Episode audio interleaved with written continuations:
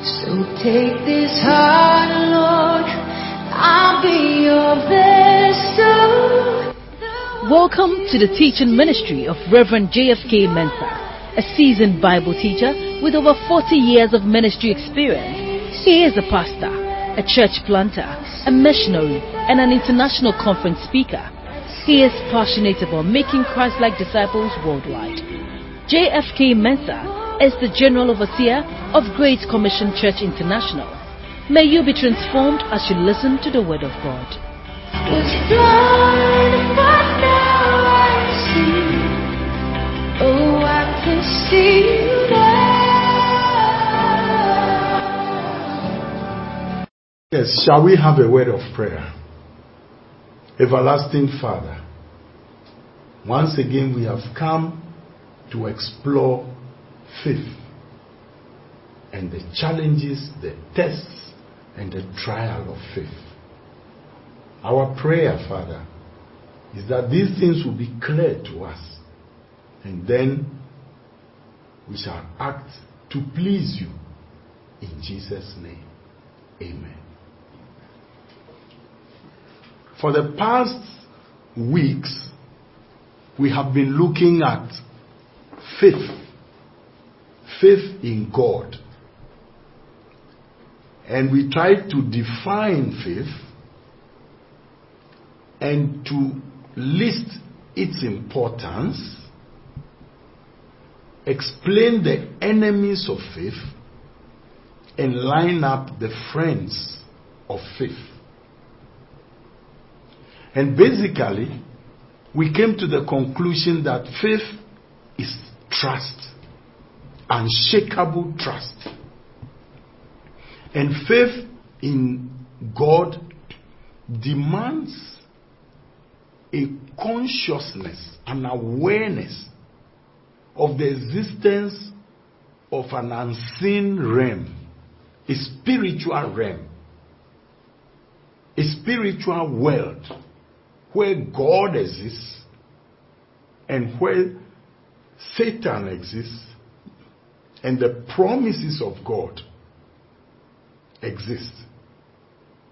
This is why Hebrews chapter 11, verse 1 can say, Faith is the assurance of things hoped for and the conviction of things not seen.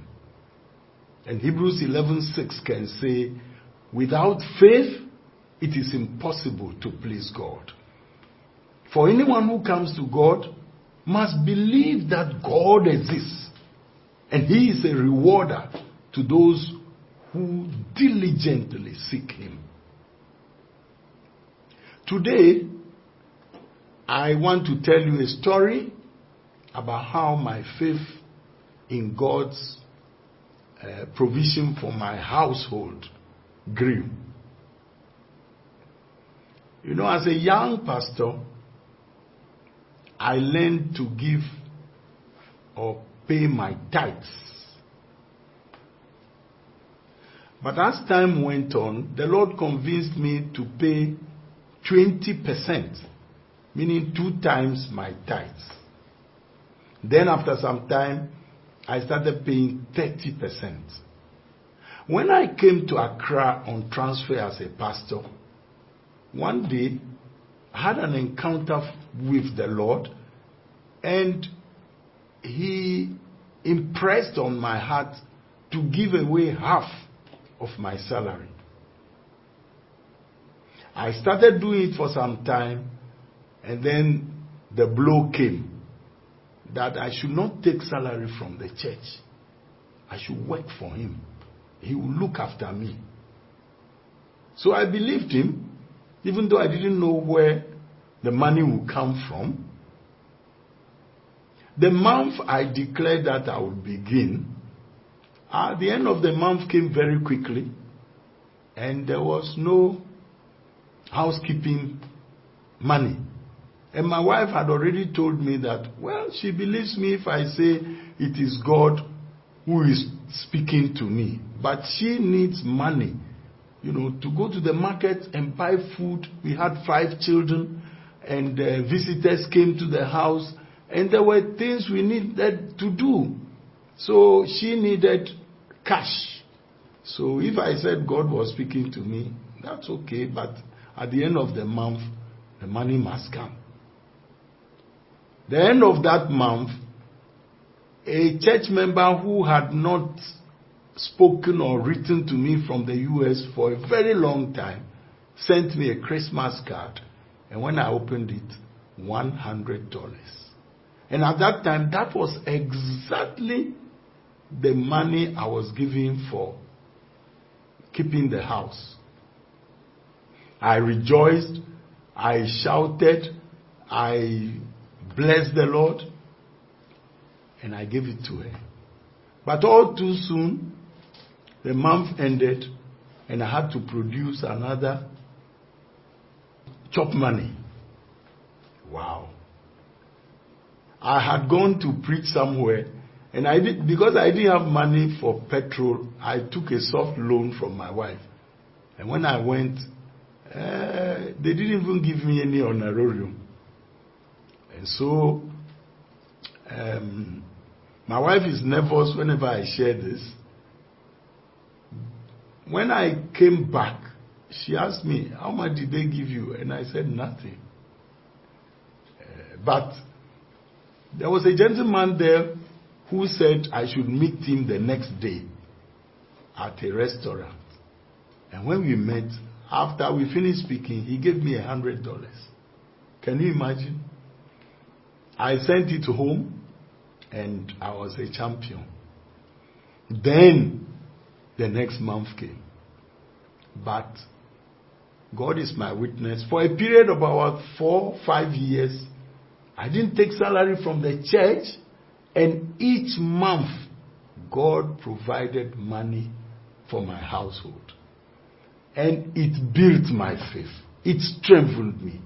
I told myself, God is able to take care of me, salary or no salary. And from that day, I stopped looking to the church or any human being for provision. God is my Father. He takes care of me. Okay, today we want to examine the trial, the testing, and challenges of faith. When we talk about tests in faith life, we are talking about delayed answers to prayer. We are talking about times when the answer to the prayer is instantaneous, but after that, something happens again to take it away. We are talking about praying, building your faith on a promise of God and the will of God, and you die not having received what you felt God promised. We are talking about disappointments. We are talking about times when you need to strike and strike and strike before your faith breaks through to get results for you.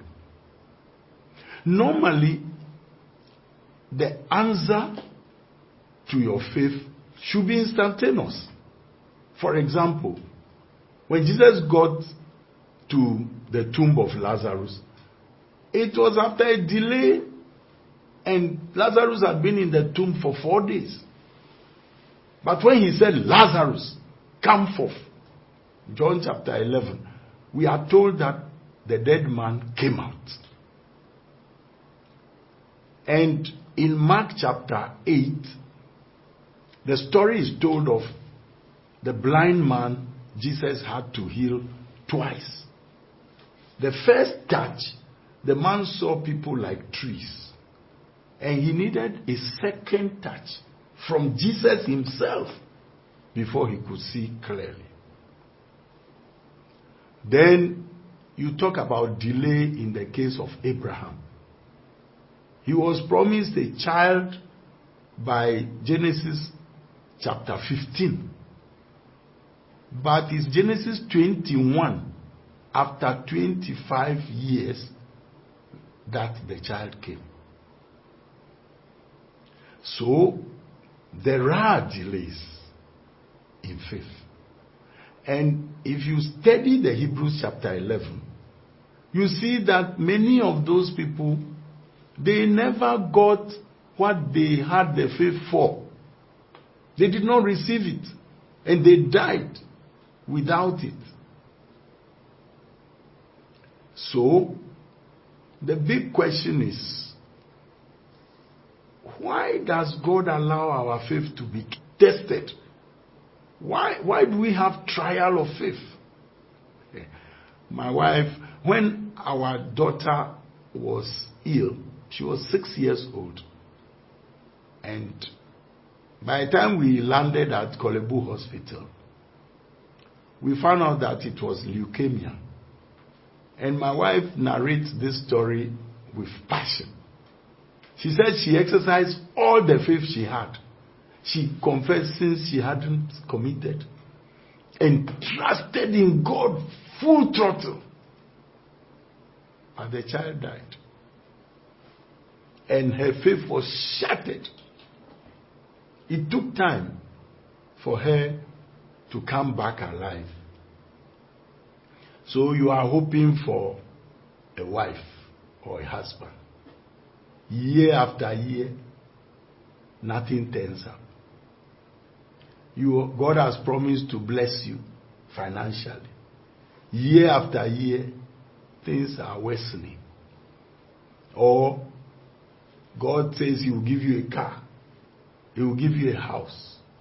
Somebody has promised to employ you. You are sick. And you are trusting the Lord with all your faith to heal you. And you, the sickness is worsening. The next time you go to the hospital, say, oh, the cancer is spreading. So, why does God test faith? I will try and pile up the reasons for you to convince you that even though it is not pleasant, the trial and testing of our faith is a necessary ingredient to our walk with God. Number one, testing of our faith exposes us to ourselves. Many times, when God tells us something about ourselves, we don't believe Him. We feel that our faith is stronger than that. A good example is when Jesus told Peter that he would deny him thrice before the cock crows. Peter did not believe Jesus. He said, Even if all these people deny you, I'm not such. You don't know who you are talking to. I'm Peter. I am the tough man's tough man. And Jesus told him in Luke 22 31 and 32 that Simon, Simon, Satan has desired to sift you like wheat. But I have prayed for you that your faith should not fail. And when you are converted, strengthen your brethren. It was when he denied Jesus thrice before a maid and the cock crew. Then he woke up. His face, his eyes met Jesus and he went and wept. Many times we don't believe even God when he tells us that uh, we have a weakness in our faith somewhere. It is only when the faith is tested that what is in us comes out. Deuteronomy chapter 8, from verse 1 to verse 4, and then verse 16. God was telling the Israelites, Remember how the Lord your God has led you these 40 years in the wilderness. And He suffered you to be hungry, fed you with manna, to test you and to know what is in your heart. So the testing of faith exposes us to ourselves and makes us see which areas we need to pray about, we need to be on guard, which areas we need to grow. The second reason why the testing of our faith is important is that God Himself is a tester. In Jeremiah 17, verses 9 and 10, he says, The heart is deceitful above all things and desperately wicked. Who can know it? I, the Lord, I test the heart and try the reins. You know, and Jesus also said in Revelation chapter 2, verse 23, that I try the reins, I test the heart. The God we are working with delights in testing, giving examinations. Now, till today, even though I am an adult, I never enjoy exams. I, I don't. I, I find myself when I'm going for an interview, I find myself having to prepare and to, oh, you know, those type of things. God is a tester. God, He tests the heart. He tests the reins. He tests all human beings for His own purposes. So we are working with a God who tests. And you must understand that He tests you so that He too can prove a point. Now you ask me, but God, He knows all of us. Uh, why does He test again? Genesis chapter 22 is a classic case. After giving Isaac to Abraham, many years of waiting, God intentionally tested Abraham and said, I want your son, the one you love. You know, now that you have sent away Ishmael, I want you to go and offer Isaac on an altar on, the, on Mount Moriah, where I will show you. So Abraham took the child, and after a three day journey, he built the altar, laid the firewood on, tied up Isaac, and took his knife. He was about to slay the child when God called from heaven and said, Abraham, Abraham, don't do anything to the child. Now I know that you fear me. You see, he knew Abraham loved him and feared him and obeyed him. But the test of his faith to see whether he would surrender Isaac was a further proof for him to continue to say, By myself, I swear that in blessing, I will bless you. In multiplying, I will multiply your seed like the stars of heaven and the sand upon the seashore. Your seed shall possess the gates of their enemies, and in your seed, all the nations of the earth will be blessed because you have obeyed me. So, whenever God tests you and you pass the test, He's excited because it further proves to Him that you love Him. Number three, the testing of our faith gives away our real motives in serving God. The classic example here is Job chapter 1 and chapter 2. God was praising Job before Satan. And Satan smiled and said, Does Job serve God for nothing? He fears you because of the blessing that he has of these material things. That's why. If you like, remove your hand from the material properties he has and see whether he won't curse you to your face. All this fear of God, worshiping God, blessing God, thanking God is hypocrisy. Is the is just because you are blessing. The real Job does not love you. So God said, okay, it's a deal. Let's go. And he allowed Satan to destroy all Job's property and 10 children in one day.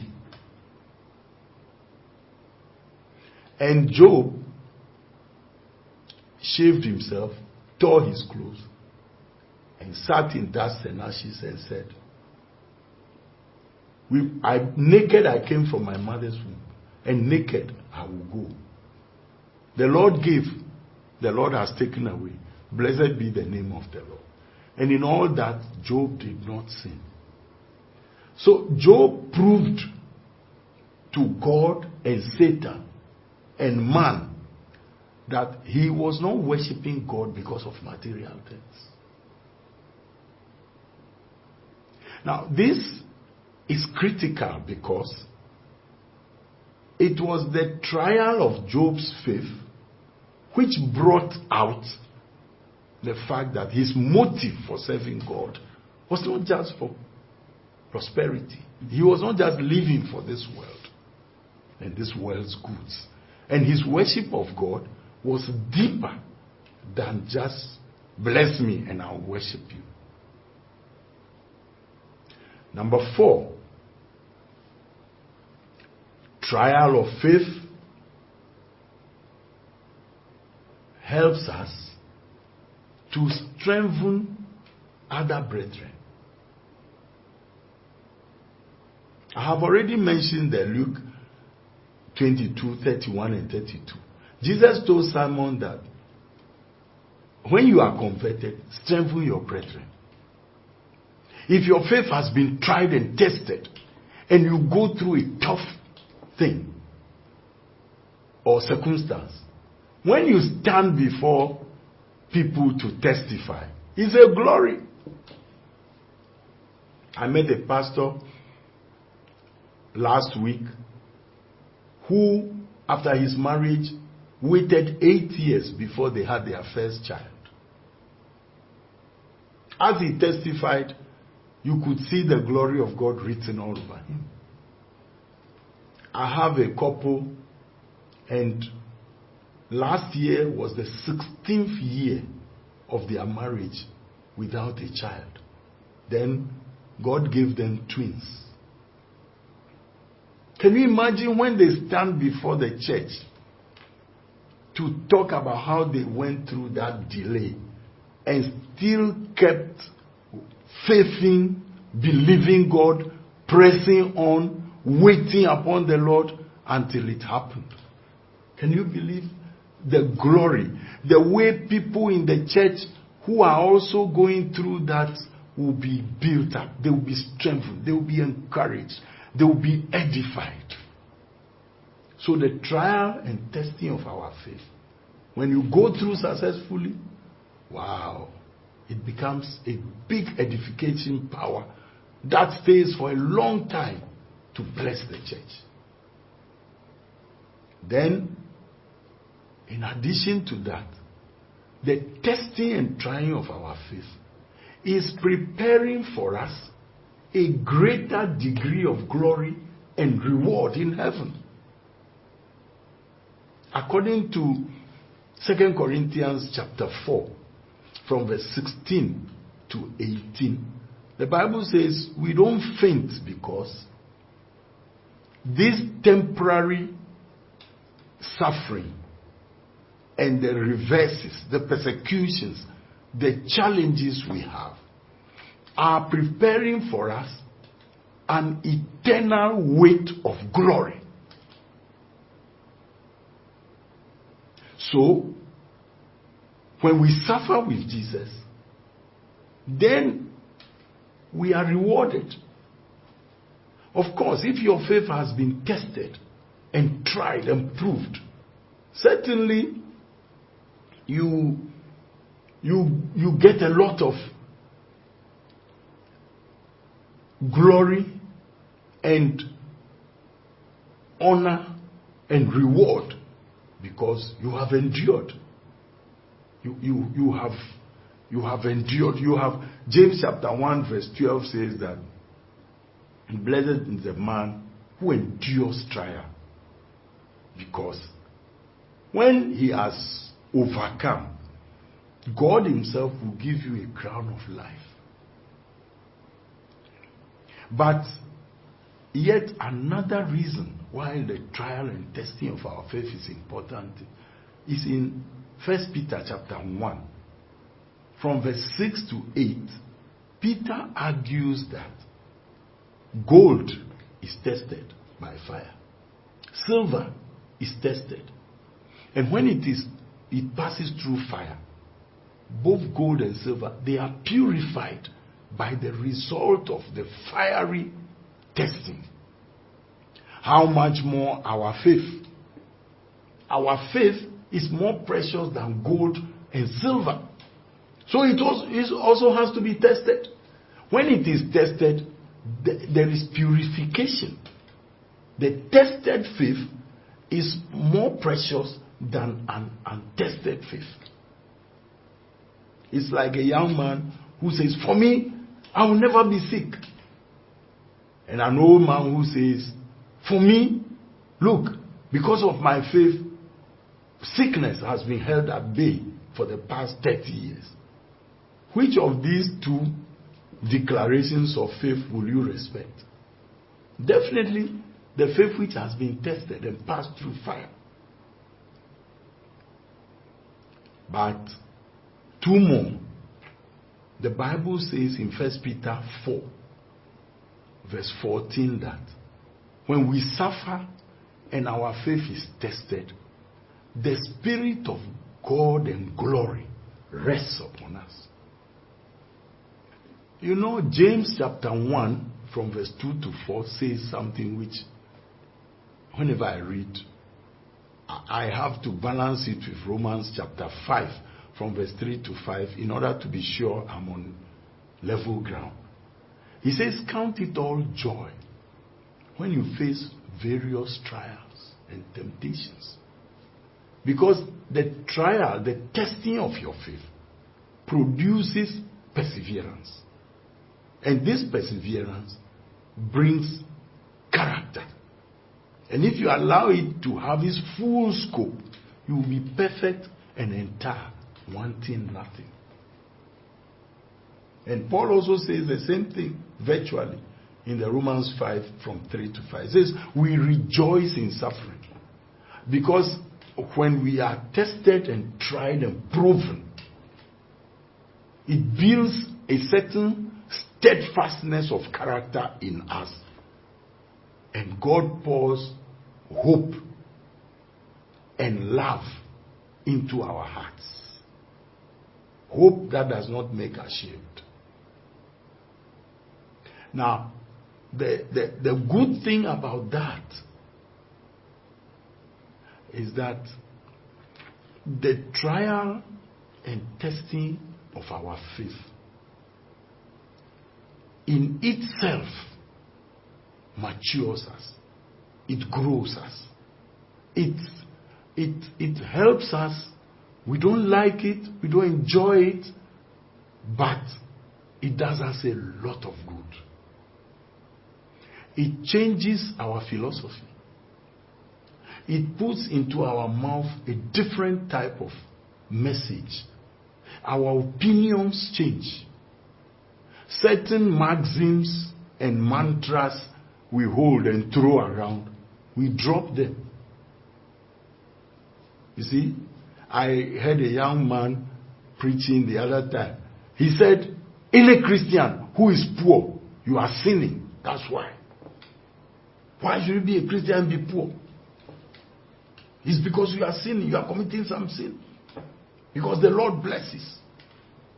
As for me, I will never be poor. But Jesus himself said in John chapter 12 that the poor you have with you always. Therefore, you, you I mean, I, I know that after that preacher has said that, the next 30 years, when you listen to him, he won't be preaching like that. When you preach and teach without experience, without testing of your faith, without the trials and challenges of life, you say you throw out certain things. You you know you say for me, I believe that uh, every Christian uh, should find a husband. And I believe, for, but after you go through life's experiences, the tests, the challenges, the trials of faith, you see that you drop some of those maxims, you drop some of the mantras, and you have a new and different opinion because of the testing that you have gone through. And I want to spend the rest of the time working through how to recover from the trial of faith. Because I find that a majority of Christians, when you trust God for finances, or the passing of an exam, or for healing, and it doesn't work, and you fail the exam, the money doesn't come, or you have to be rushed to the hospital and the medicine you didn't want to swallow, you got jabs instead. For a lot of Christians, they, their faith crashes. They tell themselves, I will never believe God again for this. For me, that Bible, oh, in fact, this time I won't read my Bible like that. And I won't pray. For me, in prayer, I've given up on prayer because you know, I prayed for this thing, but the person died. My faith is shattered. I sympathize with all the parties involved. We need to remember that God is passing you through a school. And that school is to help strengthen your faith and prepare you for the future. The wisdom of God is that even a child, when you are running, you fall down, you hurt yourself. When you take a knife or you are a child, you put your hand into fire, it burns you. Why? Because if it doesn't burn you, you learn to think that fire doesn't burn.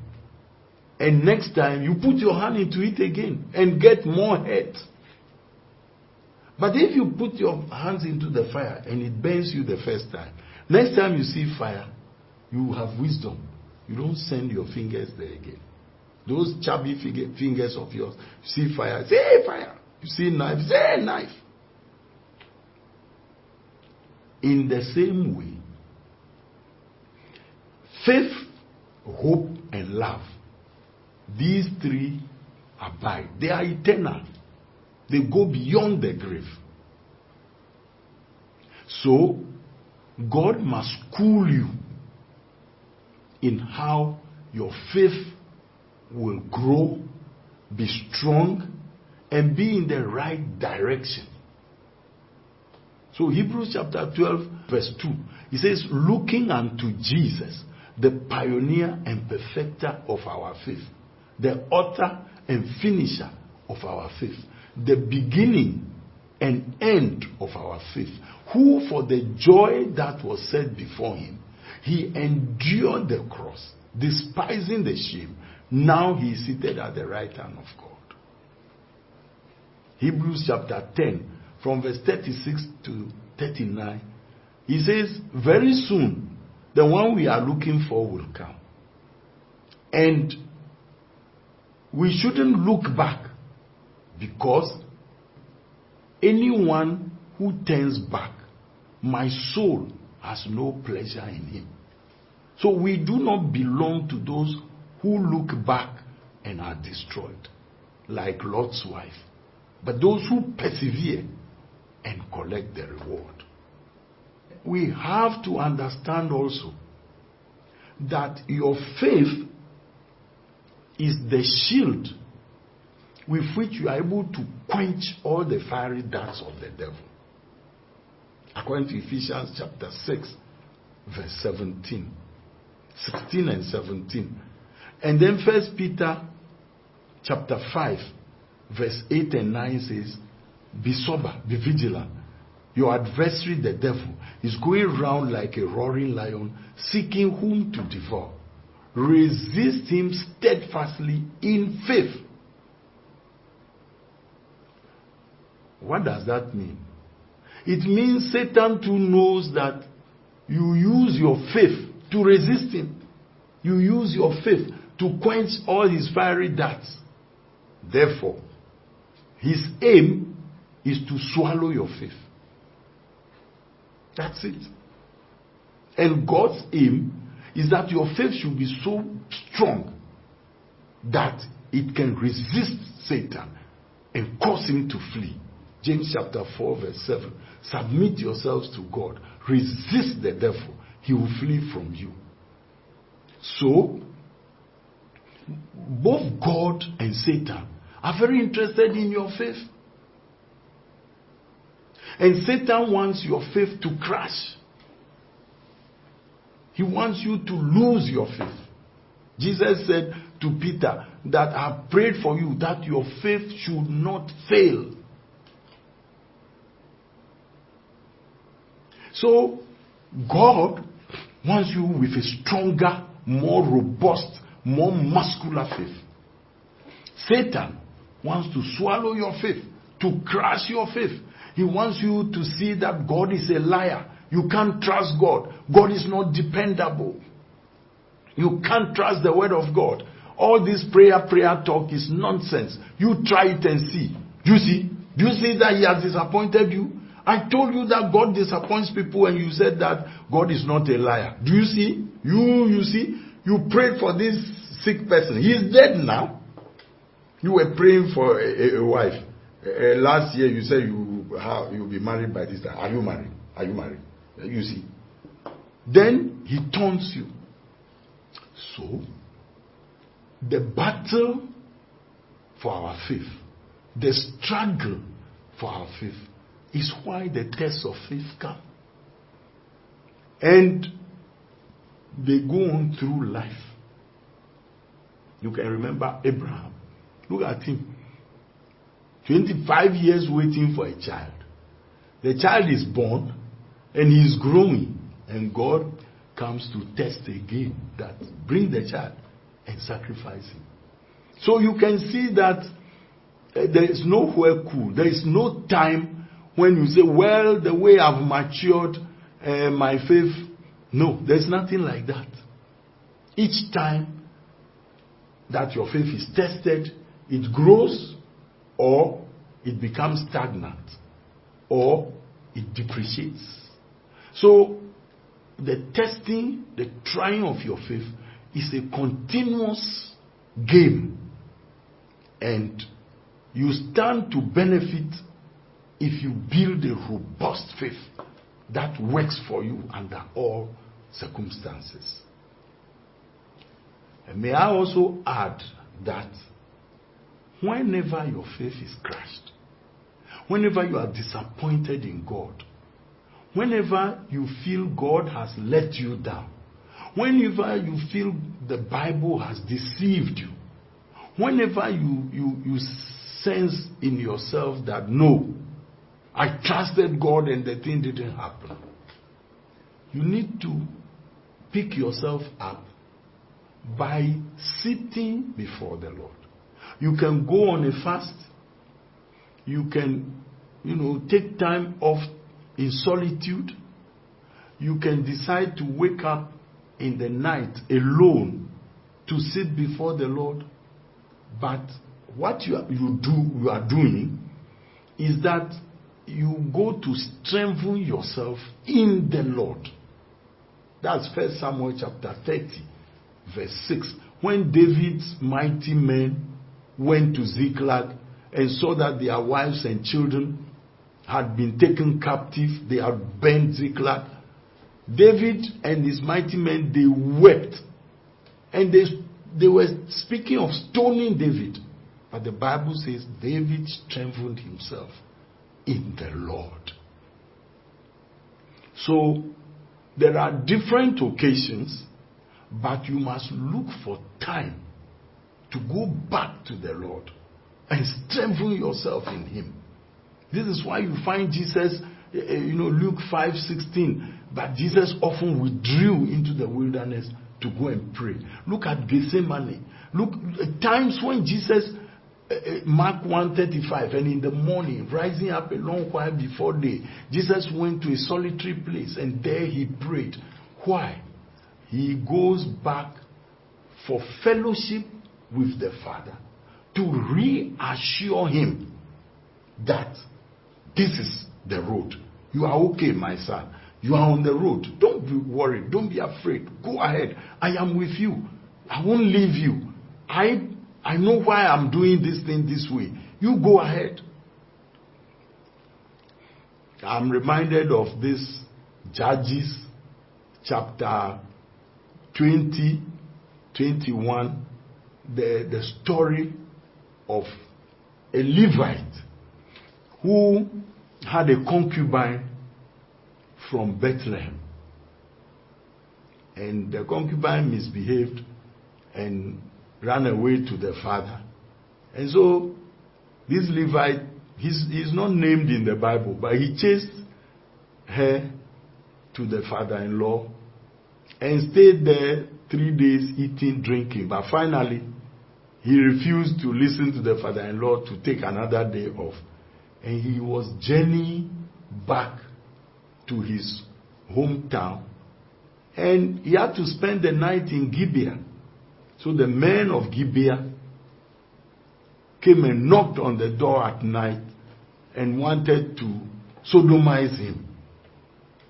But he finally brought out his concubine and they raped her until morning and she died. So this Levite cut the concubine into 12 parts and sent each part to one of the tribes of Israel.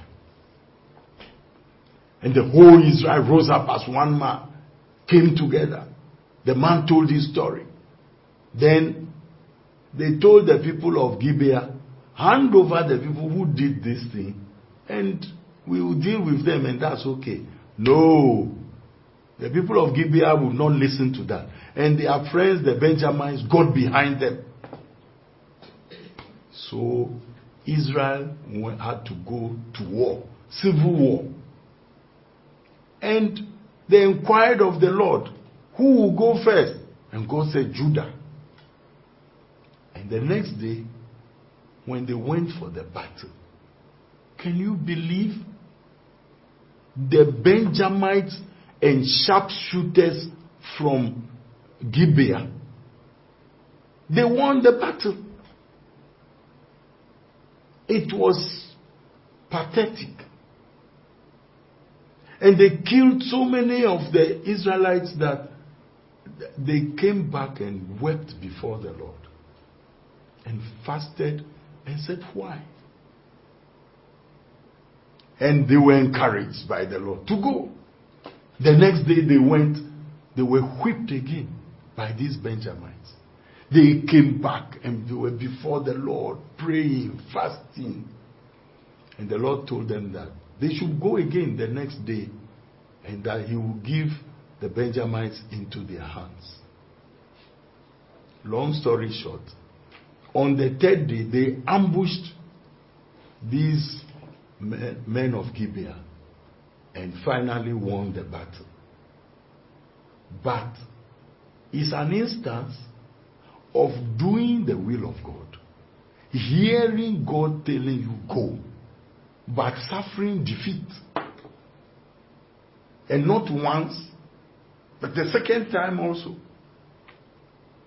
And it was the third time that they won.